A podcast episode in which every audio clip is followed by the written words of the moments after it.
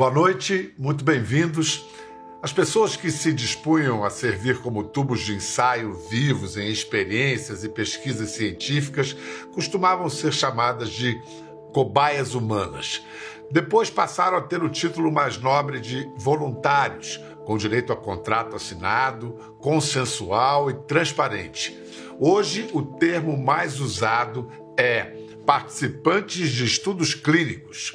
Essas pessoas são indispensáveis para se testar novos remédios, terapias, vacinas. Gente corajosa, gente generosa, que põe seu corpo a serviço da ciência e da saúde de todos. Se hoje a gente tem vacina para o sarampo, que reduz a mortalidade em 80%, é graças a pessoas que participaram de um estudo clínico.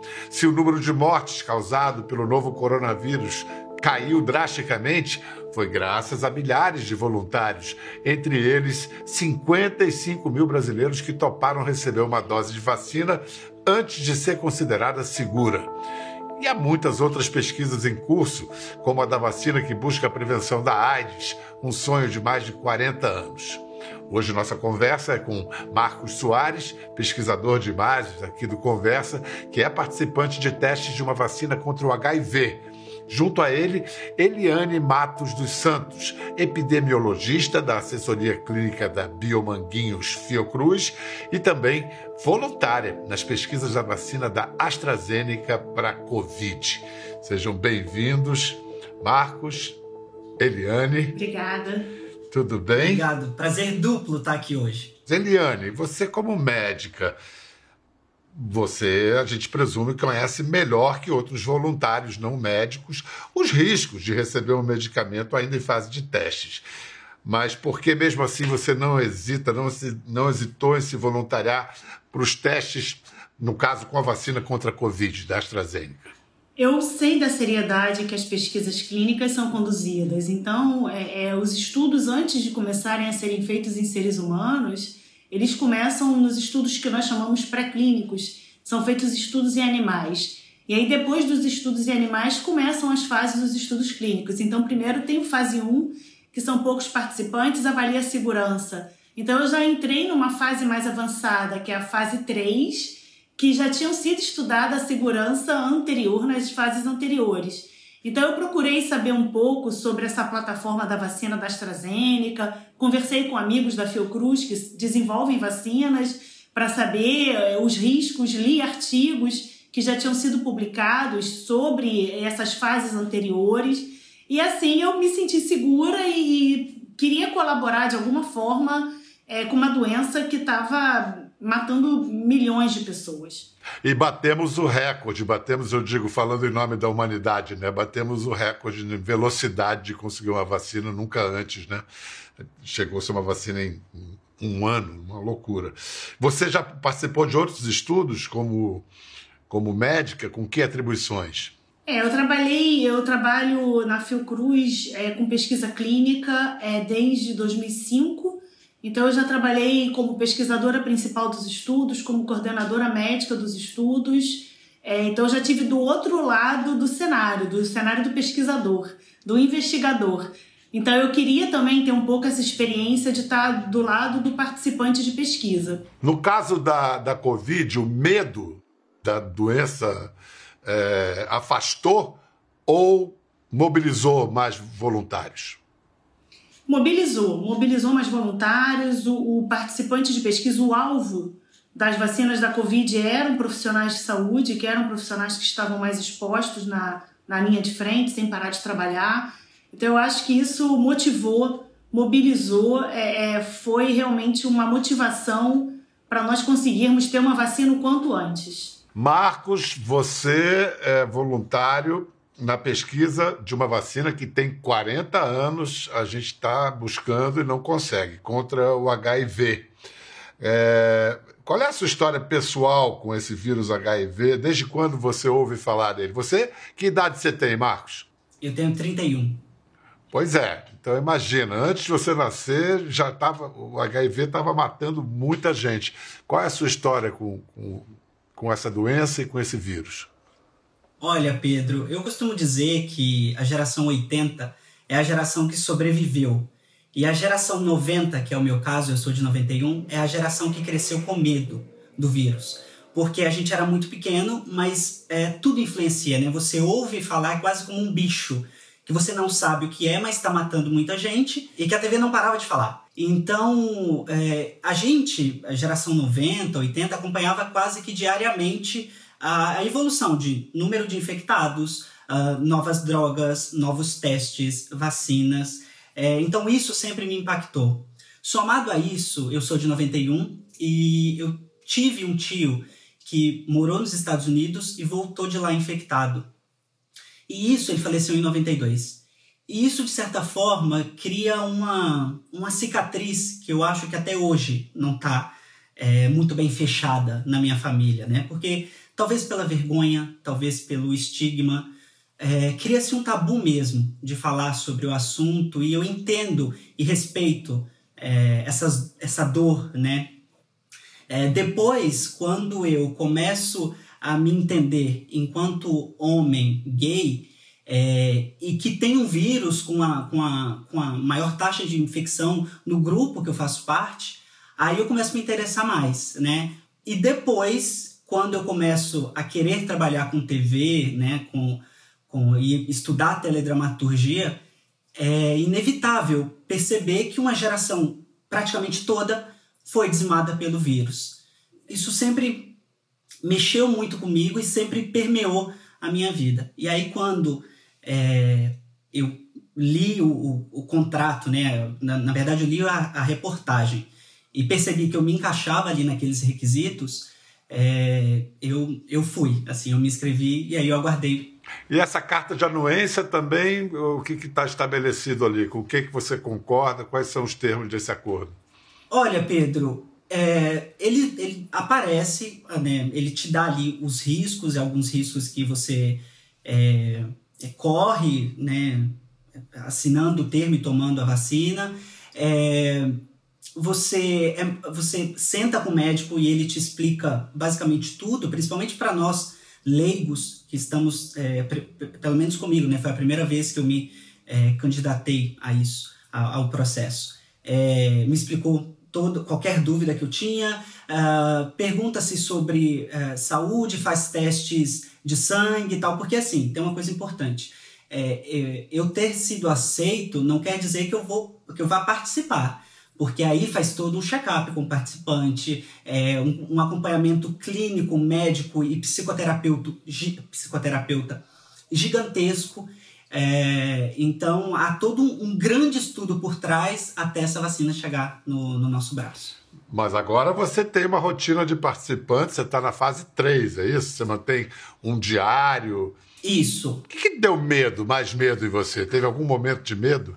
Pedro, não, assim, olha, se eu disser que é uma decisão 100% racional, eu estaria mentindo.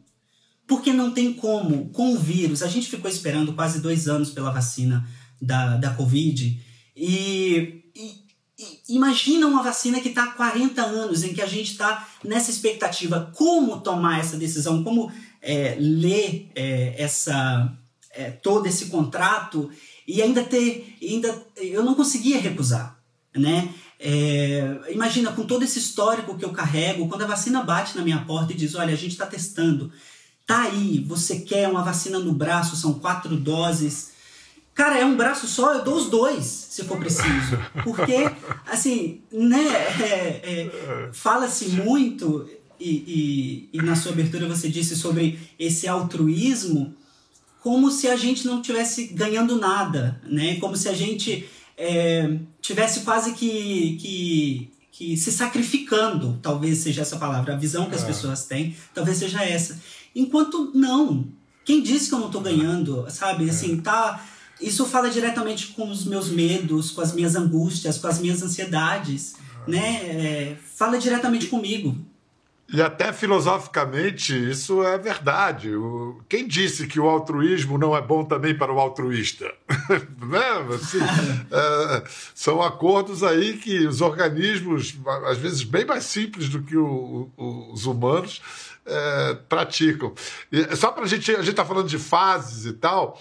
Eliane, explica então, porque essas fases são um funil, né? E vai estreitando. É, o número que eu tenho é que só cerca de 5% das vacinas chegam à fase 4. O que é a fase 4? Rapidamente, qual é o objetivo de cada uma dessas fases? O objetivo da fase 1 é avaliar a segurança. É o primeiro estudo em seres humanos em que garantir que a vacina é segura. São poucos participantes. Depois você vai para a fase 2, e aí você já começa a avaliar, no caso de vacinas, além da segurança, você avalia a imunogenicidade, que é a resposta que o seu organismo vai fazer àquela vacina que está sendo injetada. Se você está respondendo, produzindo células de defesa. Depois, por fase 3, é, são estudos clássicos de eficácia, que é quando você faz um estudo é, na Covid, vendo, vacinando um grupo e fazendo placebo no outro grupo, e acompanhando esses grupos e vendo é, quantos vão ter Covid no grupo de vacinados e quantos vão ter Covid no grupo placebo. É, e depois você tem um registro, pede o registro Anvisa, submete para a Anvisa aprovar a sua vacina, a Anvisa aprovando e dando o registro da vacina, você faz então os estudos de fase 4, que são estudos pós-registro, que você vai começar a conhecer os eventos muito raros, que vai sair ali de, de é, o caso da Covid tinham estudos de 50 mil pessoas, 60 mil pessoas. Quando você vai para a fase 4, que é pós-registro, comercialização, é, vacina no Sistema Único de Saúde, Programa Nacional de Imunizações, milhões de pessoas começam a usar vacina. No caso da Covid foi no mundo inteiro. E aí você começa a detectar aqueles eventos muito raros. É, é por isso que é importante também ter os estudos de fase 4, né? Que são estudos pós-registro. Agora a gente está aí com essa varíola dos macacos. A, a farmacêutica moderna já está procurando uma vacina, está na fase do estudo pré-clínico. Considerando que a gente tem uma vacina para varíola, varíola né, convencional. Isso pode ajudar, na, na... tem muito chão pela frente para uma vacina é, para a varíola dos macacos, que é assim chamada?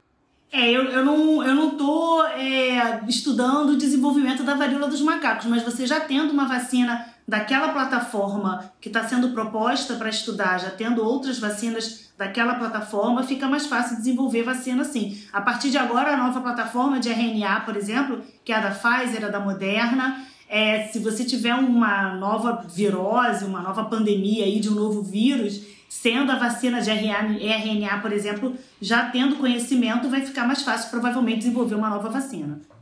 A gente já começa bem avançado, né? Olha, Sim. tem uma, um negócio bacana para mostrar aqui, que é a brilhante documentarista e cineasta Sandra Kogut. Ela quando ela viu aquela movimentação, a artista fez um clique e ela dirigiu o documentário Voluntário 1864. Quem são os anônimos da vacina? Bom, vocês não são mais anônimos. Olha só, ele, esse documentário pode ser visto no Globoplay. Ela conta como é que surgiu a ideia. Fala, Sandra. A ideia é, surgiu porque a gente estava na pandemia, tudo muito difícil, sem perspectiva nenhuma, né? E o Brasil do jeito que estava. E aí começaram a anunciar os primeiros testes das vacinas contra a Covid. E o Brasil era um dos lugares onde esses testes iam acontecer. E quando eu comecei a ler essas notícias, eu pensei assim: nossa, quem será que está se candidatando, né? Está se voluntariando para participar desses estudos. Por que, que eles tinham decidido fazer isso? Eles não tinham medo? Medo, com certeza. Medo de, de ter alguma reação, de ter algum colapso. Meu namorado também falou, eu não faria. Ele falou para mim, eu não faria. Ontem mesmo a minha sogra falou assim: Você é louca? Olha lá o containerzinho da, do teste. Não tem medo, não. Sou corajoso. e outra coisa, alguém tem que tomar, né? No começo, é, eu percebi assim uma vontade de fazer alguma coisa, né? Todo mundo se sentindo impotente, então uma empolgação até com a possibilidade de fazer algo. Ao longo dos meses, com o que foi acontecendo no Brasil, né, na maneira do governo brasileiro lidar com a pandemia, com a vacinação, enfim, com, com tudo que fazia parte disso, é, foi surgindo uma raiva e uma frustração muito grande. E depois, no final, tem uma, uma espécie de recompensa, né? Porque a vacina existe, você começa a vê-la é, no mundo real. Então, existe um, quase uma coisa assim, um, uma explosão de emoção, de, do sentimento de recompensa. Tendo em vista o cenário da pandemia, aumento do número de casos, ausência, de alternativas, alternativas terapêuticas. A Gerência Geral de Medicamentos recomenda a aprovação do uso emergencial condicionada ao... Oi, mãe, tudo bem? Tudo bem, e você? E aí, viu? A vacina foi aprovada? É, temos vacina! É, e teve uma explosão de emoção também no fim desse dessa, do filme, desses nove meses que ela acompanhou, é quando os voluntários, afinal, sabem se eles estavam no grupo que tomou a vacina ou o grupo que tomou o placebo, que é, que é nada, o um grupo de controle, né? Como é que tá essa expectativa para você, Marcos? Você não sabe, né? Você pode estar tá tomando ou a vacina ou o placebo. É, eu não tenho ideia. E de hoje que a gente está gravando, eu ainda tenho mais ou menos um ano, um ano e meio para descobrir porque são quatro doses, eu ainda vou tomar a quarta dose. É, e tem uma coisa interessante da, da vacina do HIV, é que, bom, nós todos somos soronegativos, né, não temos o vírus, mas uh, o, o, organismo começa, a partir do momento que você toma a vacina, a vacina e não o placebo, o organismo começa a produzir uh, anticorpos contra uh, o vírus, aquele pseudovírus que está ali. É, então, eu, por exemplo, eu sou proibido de fazer qualquer teste de HIV, porque o teste pode dar positivo e ser um falso positivo por conta da vacina, e eu acabo com o cego da pesquisa. Então, eu vou até pegar aqui, tem um cartãozinho que a gente anda sempre com, com ele, que vem com o nome, com as nossas informações. É, que diz é, todas as, as, nossas informações e, e, e a quem se deve procurar se caso, é, digamos, eu me acidentei, é, precisa fazer alguma coisa no, no sangue, então caso aquele sangue ali tenha dado HIV positivo, né, esse falso positivo, precisa procurar os, os responsáveis. Então, mas eu estou nessa expectativa e falta mais um tempo. Eliane, você que participou da, da, da pesquisa para a vacina né, bem sucedida da AstraZeneca, né? Você, como é que foi esse momento da descoberta? Era placebo ou vacina que deram para você? Era vacina, é, mas nós, quando nós estamos na fase ainda sem a, quebrar o cegamento, né, que nós chamamos, é, nós ficamos. Eu tinha outros colegas médicos também que eram participantes da pesquisa da, da vacina da AstraZeneca para Covid, e nós ficávamos trocando mensagens pelo WhatsApp. Você sentiu dor? Você teve febre? Como é que você ficou? Sentiu alguma coisa? Não, não senti nada. Ah, então você está no grupo placebo. Não, eu senti. A gente fica tentando quebrar o cegamento de uma forma é, tentando descobrir se sentiu alguma reação ou não e que por isso foi da, foi da vacina em teste. E aí eu tinha caído no, no grupo da vacina Covid, fiquei feliz e aí tudo bem. Agora, lembremos-nos que o efeito placebo é poderoso, as pessoas sentem coisas. O efeito placebo tem uma média de é, é, 50% de, de. É altíssimo, né? De pessoas que tomam placebo achando que o remédio faz efeito a cabeça da gente, né? É, Pedro, sobre isso é até legal você falar, porque assim, eu tive reação eu não faço ideia se é vacina ou se é placebo, tanto é que depois que você toma a vacina, você fica ali uns 30 minutos para eles verem as primeiras reações. E aí uhum. eu, eu, nunca dei sorte nem em, em rifa de escola, falei, ah, vou pegar um placebo. Eu entrei dentro do táxi para ir para casa, aí já comecei a me sentir um pouco estranho, uma sensação de febre, mas eu não tenho ideia ainda Espero que tenha sido a vacina, mas se também não for, a gente está contribuindo do mesmo jeito. Perfeitamente, é isso. Olha só, para falar da, da, busca da vacina da AIDS, uma, um rápido painel aqui da evolução de tentativas seguidas, frustradas de uma vacina contra a AIDS, através de reportagens do arquivo da Globo. O Brasil está se preparando para testar as vacinas contra a AIDS. Os principais laboratórios do mundo estão desenvolvendo 14 vacinas contra a AIDS nenhuma está pronta. E isso pode até demorar. Mas o Brasil já começa a se preparar para receber as vacinas. A Organização Mundial de Saúde escolhe o Brasil para testar vacinas contra a AIDS. 26 vacinas contra a AIDS estão sendo pesquisadas em todo o mundo.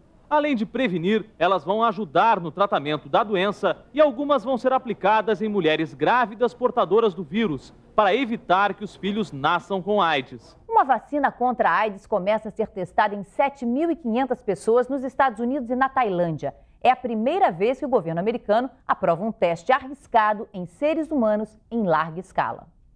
Esta é a vacina que já foi testada com sucesso em macacos. O criador dela o americano Donald Francis explica que a vacina não é feita do vírus vivo, e sim de uma proteína manipulada em laboratório. Por isso, não há risco de contaminação, garante. Ele próprio tomou a vacina e se tornou a primeira cobaia humana da nova arma contra a AIDS.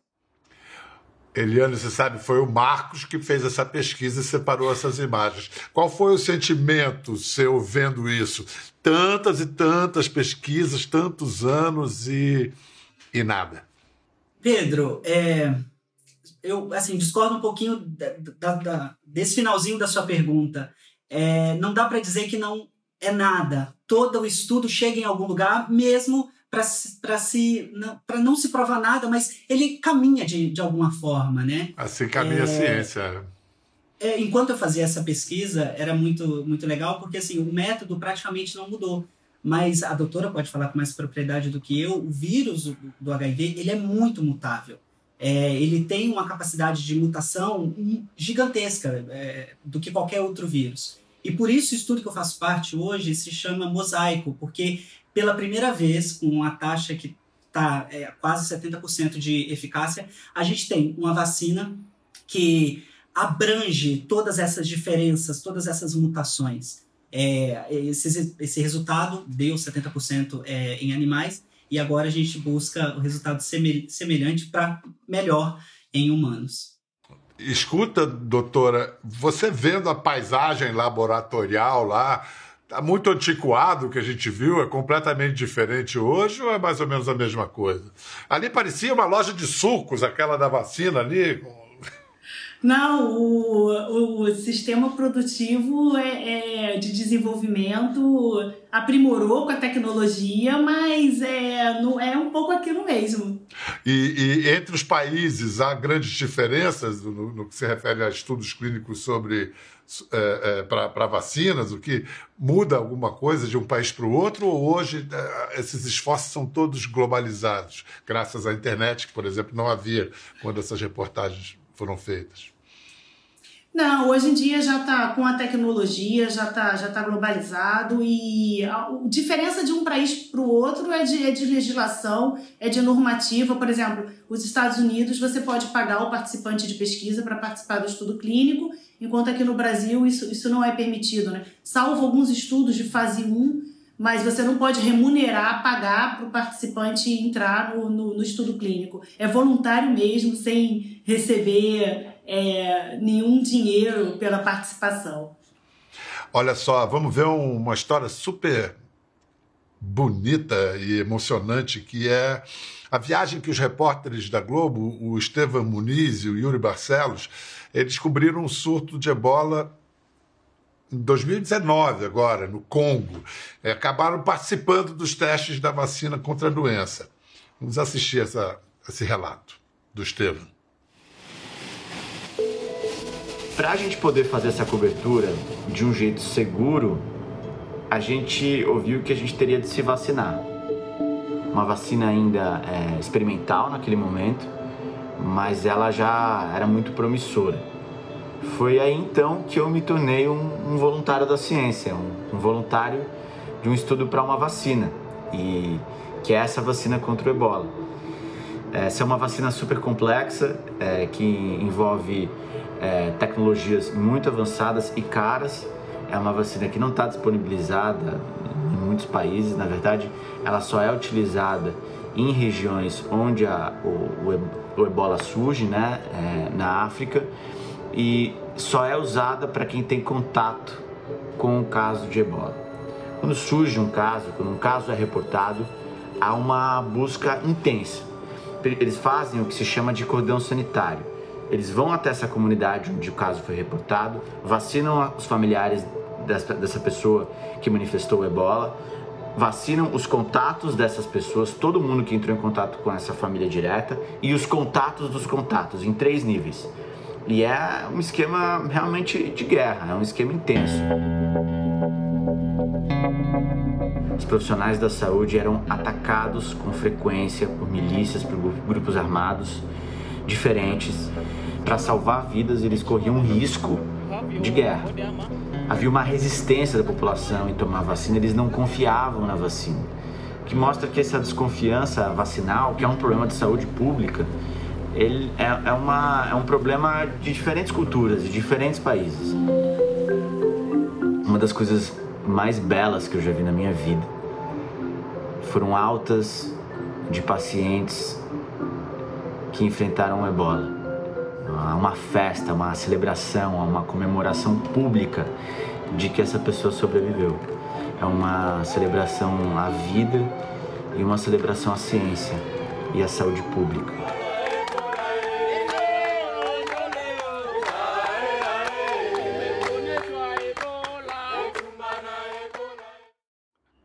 Coisa linda, né? Esse jeito que africano tem de comemorar tudo dançando, cantando. Nossa, é a alegria do mundo, né?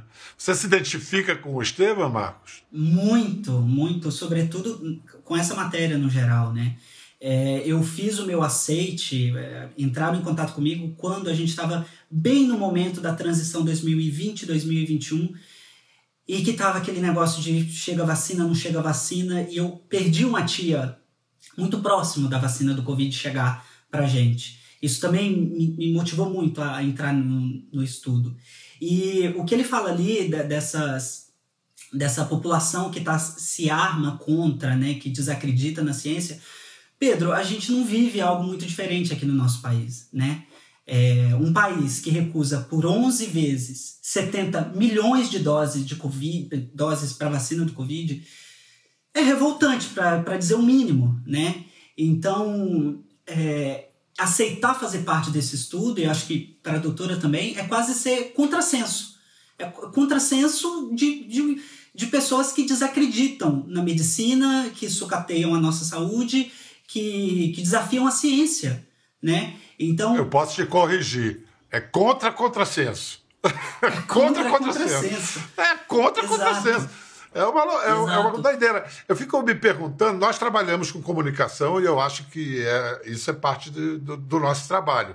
Eliane, o que, no, no caso aí da bola, dizia assim, ah, querem fazer da África um grande laboratório, discurso conspiratório, como a gente hoje vê em tudo que é canto da internet.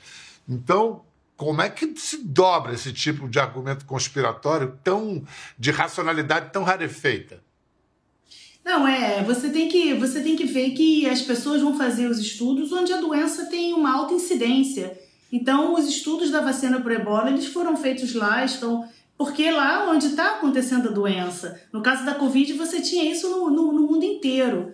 Então, é, esses discursos você tem que explicar, né? Por que, que você foi ali para a África fazer isso? Como tem outras doenças lá que também são muito prevalentes e que alguns estudos são feitos lá por isso. E você que trabalha com isso, com, com a gente trabalha nisso, Marcos, é, água mole em pedra dura, a gente tem que é. ter a paciência de ouvir o contrassenso, como você disse, e contrariá-lo. Eu acho que sim. É, é, eu recebi alguns comentários. É curioso porque tem sempre dois grupos e o caminho do meio. Tem aquelas pessoas que dizem, mas você é louco, né? Como assim? Como você está se sacrificando por conta disso? Você nem sabe se vai dar certo. E tem um outro lado que vê até com bons olhos, mas fica olhando quase que com pena, né? Putz, mas se, você, e se acontecer alguma coisa? Mas você tem certeza e tal? Mas tem sempre o caminho do meio. E para esses dois extremos, é só muita informação. É consultar pessoas, é ler, a gente acaba tendo que ler bastante para informar quem está ao nosso redor sobre a segurança e reforçar, isso é importante, Pedro, reforçar a segurança é, que existe por trás desses estudos. Então, Eliane, o que, você pode nos adiantar? Que estudos clínicos estão em andamento hoje no, no, na Biomanguinhos Fiocruz? Hoje nós estamos fazendo estudos com, sobre o sarampo. Nós tivemos aí, as Américas receberam o certificado de eliminação do sarampo é, por causa das altas coberturas vacinais, nós conseguimos controlar o, o sarampo, só que com o tempo essas coberturas vacinais foram caindo, tem um pouco relação aí com o que vocês falaram da, da desinformação, da desconfiança, é, desse movimento de fake news, de e aí as coberturas vacinais come... anti-vax, e aí as coberturas vacinais começaram a cair e aí as doenças que tinham sido controladas voltaram como o sarampo. E aí nós estamos com dois estudos agora, é, em parceria com o Ministério da Saúde, para poder estudar é, a taxa de ataque do sarampo e a duração da imunidade do sarampo, para ver se existem outros fatores, além da própria cobertura vacinal, que justifique esse retorno do sarampo. Nós temos também com o estudo da vacina febre amarela para acompanhar a duração da imunidade é, em relação a uma dose quanto tempo dura essa imunidade. E tem estudos também com a vacina Covid de intervalo entre as doses, comparando quatro semanas, outros oito semanas, da própria vacina da AstraZeneca Fiocruz. Olha, a gente já foi informado, conversando com vocês, que retorno financeiro não há. São voluntários pelo progresso da ciência, pelo bem da saúde pública. Mas o que, que vocês listariam como recompensas, não não monetizadas, para usar a palavra de hoje, é, é, nessa experiência? Olha, Bial, a gente ter conseguido uma vacina para a Covid é, num tempo recorde e conseguir proteger a população, é, para mim, isso foi para mim a maior, a maior recompensa. E você vê com a vacina que, que a letalidade caiu, as internações diminuíram, as hospitalizações, o adoecimento e o que segurou, não tenho dúvidas que o que segurou a Covid no mundo foi a vacina. Extraordinária essa história. Eu me lembro que quando começou a pandemia, ah, uma vacina mais que foi desenvolvida mais rapidamente demorou cinco anos. A gente falava cinco anos e tal. De repente, olha só, o mesmo mundo que, que tem gente que está negando as vacinas que, que, diz que a Terra é plana, esse mesmo mundo é capaz de produzir em um ano a vacina. Oh, meu Deus, é, é muita ambivalência. Mas vamos lá, e você? O que, que você me lista como recompensas? Você está no meio dessa viagem, no meio dessa experiência, Marcos, e o que, que você diria para quem está assistindo e pensando assim, pô, acho que eu vou me cadastrar numa parada dessa? O que, que você diria? Quem puder, quem lê os requisitos e se encaixar, vá, acredite na ciência, acredite na medicina, é, todos têm a ganhar. E sobre a vacina do HIV/AIDS em específico, é, eu acho que eu sonho com esse dia, Pedro. Assim, é, vai ser existe, se existe uma palavra é revolucionário quando essa vacina chegar.